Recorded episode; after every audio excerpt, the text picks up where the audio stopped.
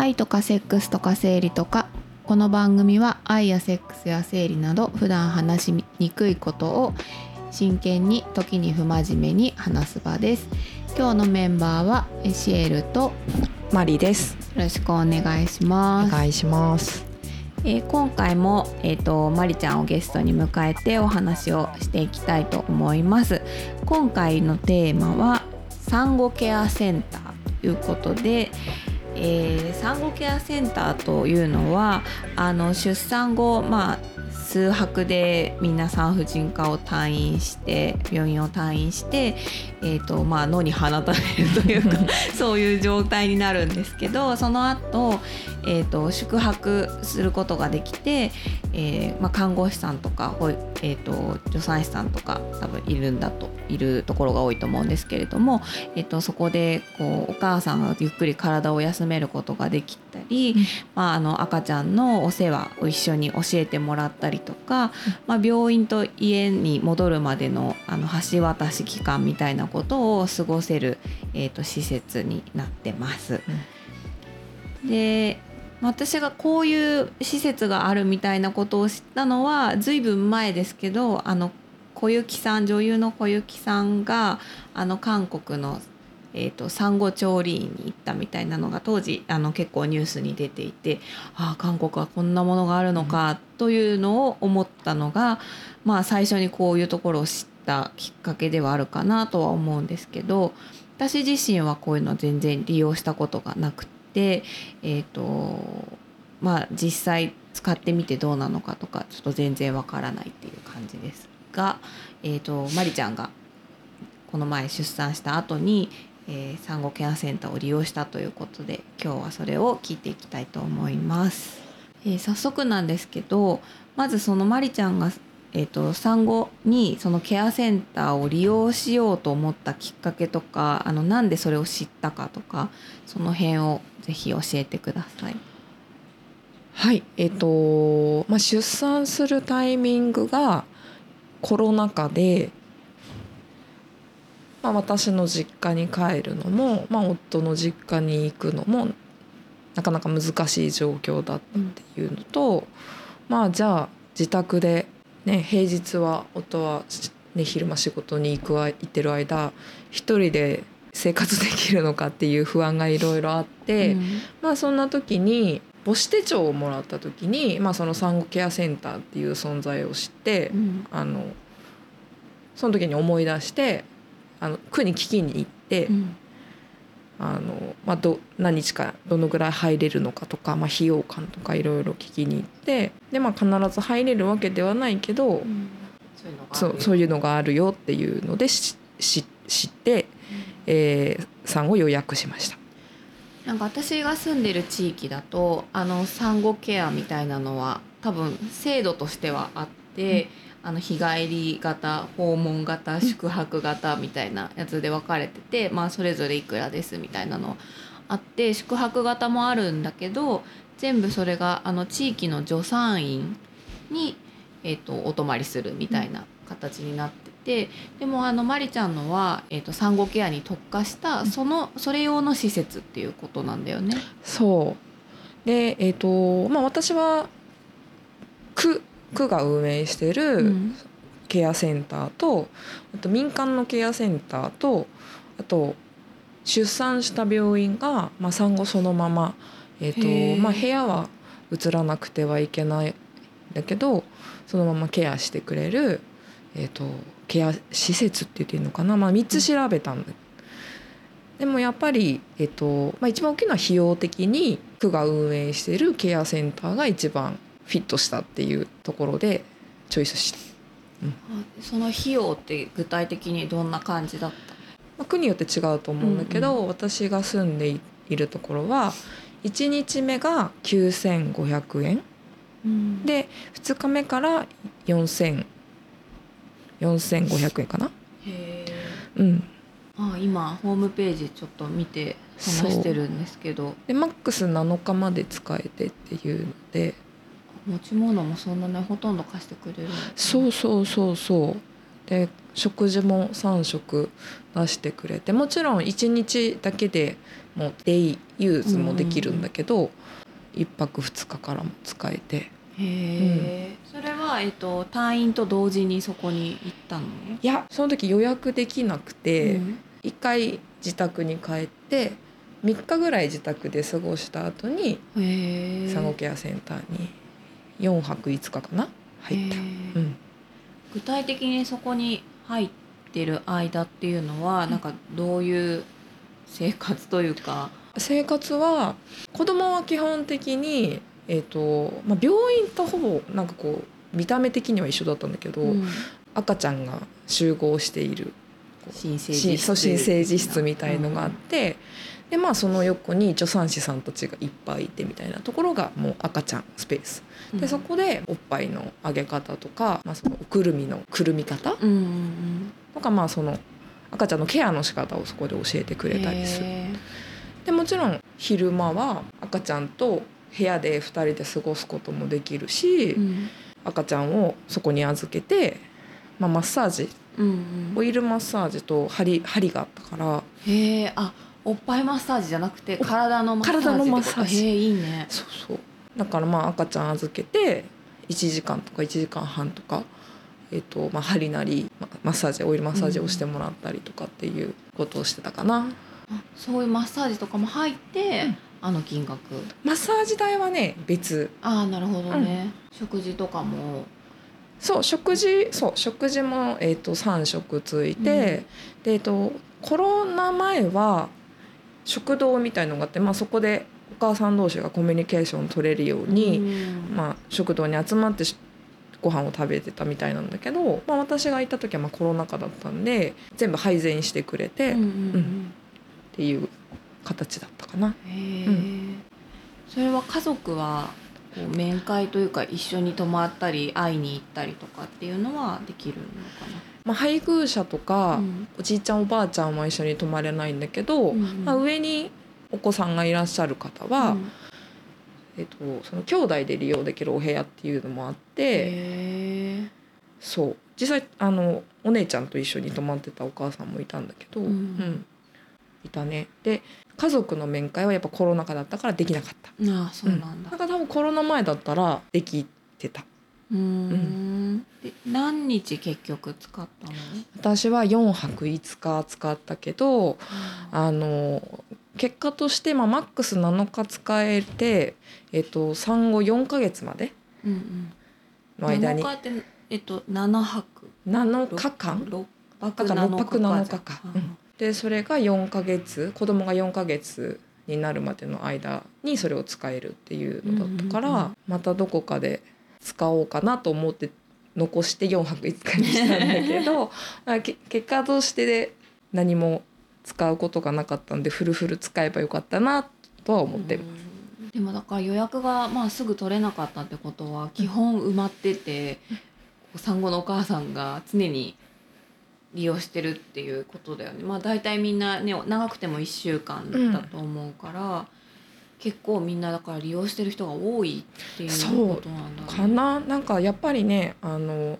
状況同じお母さんたちが多いと思うんでやっぱ実家に帰れない、このコロナ禍で実家に帰れないお母さんたちが多多かったと思うんで。うん。うん。だけどまあでもコロナ禍じゃなくてもあの本当に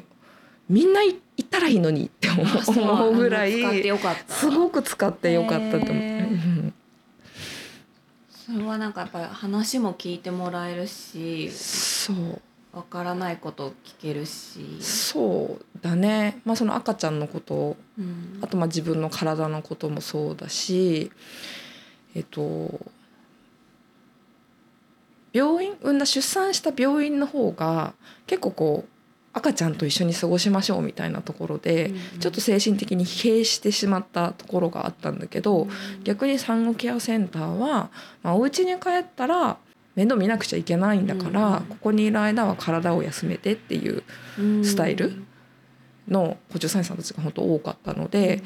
あの赤ちゃん今晩預かってもらえませんかねとかっていうのも、なんかこうなんていうのやっぱ申し訳ない感そうじにならずにあのお願いできたし、すごいそれいいね。うん、なんかこう向こうからもあの預かっとくからもう寝なさいみたいなうん感じ、うん、の人たちが多くてなんだろう安心できる場所だった。へえ そっかでももしじゃあコロナとかじゃなかったらあの他の多分例えば同じ時期に出産したお母さんたちと、多分こういろいろコミュニケーション取れるというか、まあ、そこでつながってねその後もあの一緒に遊んだりとかできるような関係の人ができたりするかもしれなかったみたいな。そうだね、うん。なるほど、うん。えもしまた出産するってことがあったとしたら使いたい？使いたい？もう6泊7日あのフルフルで使いたい。使いたいし本当にこれから出産する人たちにも1泊2日でもいいからあのー休みに行ってほしいっていうのは、うん、なるほどね、うん。ちょっと私もちゃんと調べてみよう。そう。でなんか最近っていうか今日年末かなりで新しくでき産後ケアセンターとか、まあ、助産院とかって、うん。えーとまあ、地域が運営してるというか、地域の、まあ、補助が使えたりとかして、まあ、誰でももちろん使えるし、えー、と気軽に使ってくださいねみたいな感じのあの、まあ、手の届きやすい価格というかそういう感じになってるけど、まあ、いろいろなんかあの民間の産後ケアホテルとか、うんうんまあ、そういうのもあのあるんだなっていうのを調べてみてました。なんかあの去年の年末に新しくできたみたいな葉山のにある産後ケアホテルかなねここはもう本当になんていうかどっちかというともう本当ホテルだね。すごい。ここはもうでもなんか体を休めるっていうよりかはうん。旅行に行くぐらいの気持ちじゃないと。あれかな。育児スタイルを習得のため。なるほどうねん。育児疲れを癒す場合は3泊以上。うん。育児スタイルを習得するには7泊以上 なるほど。でもなんか海外はやっぱりこういうの多いみたいなことをよく聞くよね、まあその最初に言ってた小雪さんの韓国みたいなのは結構前の話だけどあの無痛分娩とかもそうだし、まあ、こういう産後ケアとかもそうだしやっぱりなんか海外の方が進んでるんだなって思うのはいろいろあるな。あとは私も使ったことないけどファミサポさんみたいなのとかは。そう。ファミリーサポートも知らこれでももう出産のタイミングじゃなくて、うんうん。ちょっと話がずれてしまうんだけどあのまさに今すごい調べてて、うんっていうのは、まあ、転職すするにあたり、まあ、フルタイムっていうのがあって、あのまあ、何かあってお迎えに行けない時とかに、まあ、代わりにファミリーサポートさんにお願いできればなと思って登録してあの使うまでにあの実際こう働きに転職先に行くまでにちょっと1回2回お試しで預けてみようかなとは思ってるからまだ使ったことはないんだけど、うん。そうそう。なんか面談してみたいな。もう面談したの？まだしてない。あえー。えそれってさ何回も、まあ何回もっていうかこう1回だけっていうわけじゃなくて、うん。お迎えに行けない日を、まあじゃあ例えば週に1回あるとしたら月4回とかあるわけじゃない、うん。それは毎回そのタイミングで空いてるファミリーサポートに登録してる人が誰が来るかわからないみたいな感じでアサインされるのかな？いやえっとねそのファミリーサポートを使うにあたり1回は面談をしなくちゃいけなくて、うんうん。だから急に預けたいって言ってなんか面談したことある人しか預けられないから、うん、じゃあ基本同じ人基本同じ人でかつなんかね私はこれはネットの情報なんだけど、うんあの自分が住んでる居住地居住、うん居住しているところの近くに住んでるファミリーサポートを紹介してくれる。うん言ってたうんなんか誰かに聞いたんだけどなんかそのやっぱりお迎えをお願いしたくて近所のママ友にお願いをしたいんだけど、そのマママさんがあのファミリーサポートに登録して、うんうんファミリーサポーターになってくれうんうんうんてうんうん。でその人にお願いするような感じになんかしてるみたいな話を聞いたことがあって、うんうんうんそれってねなんかお互いいいなと思あって。そうね。そうそう。そもそもファミサポって何？そうね。ファミリーサポートはなんか子育ての手助けをしてほしいっていう利用したい人と、うん。えっと、手助けができるよって言ってなんかこう、まあ、サポーターみたいな援援助会員みたいなものに登録してくださっている方を、えっと、多分地域のその区とか市とかが、まあ、マッチングしてくれるというか、で、えーとまあ、例えば上の子あ下の子が生まれて、えー、とまだ1ヶ月経ってなくて送り迎えができないけどあの里帰りもしてないし旦那さんも帰ってこないしみたいな家とか例えばねあの送り迎え幼稚園保育園までしてくれるだったりとかあとなんかその産後間もない時とか、まあ、病気の時とかも多分使えるのかな。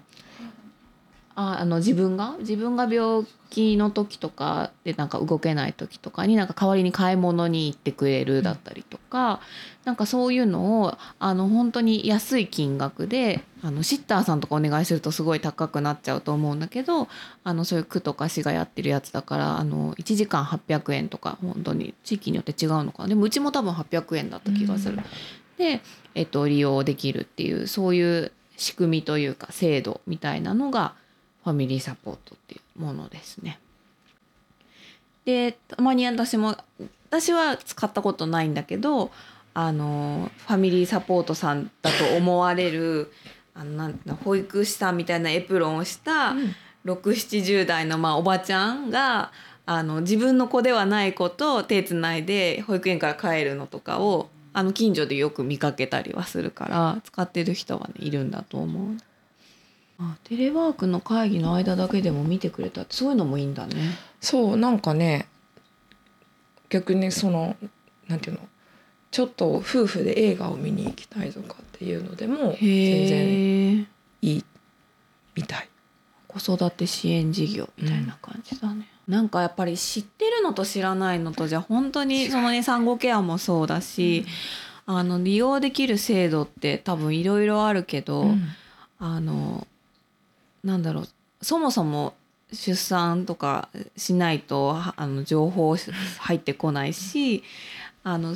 妊娠しました出産しましたって言っても結局なんかそのファイルごともらって中にチラシがいろいろ入ってて読まなかったら多分何も知らないまま過ぎ去っていくみたいなこととかがすごい多いなとは思うから。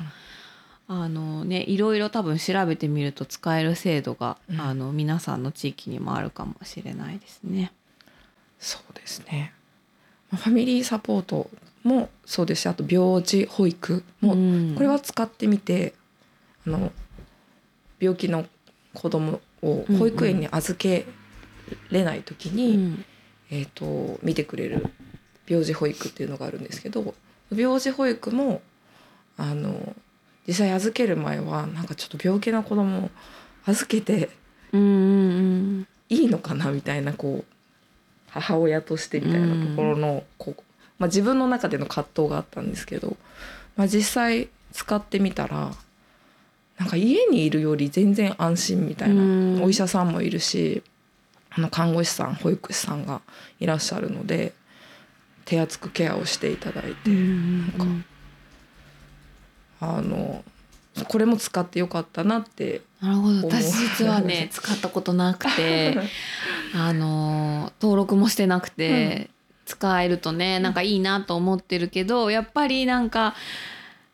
病気の時ぐらいって言って 思っちゃうのがなんとなくやっぱり自分のストッパーになって使えないっていうのはなんかあったからでもね本当言う通り隣に病院があったりするんだよね大体ね。そうそうそうそう、ね、確かにあの安心だし、まあ預けられてる本人はねそんなに深く考えてないだろうしとか思うと まあ上手に利用するのがいいんだろうなって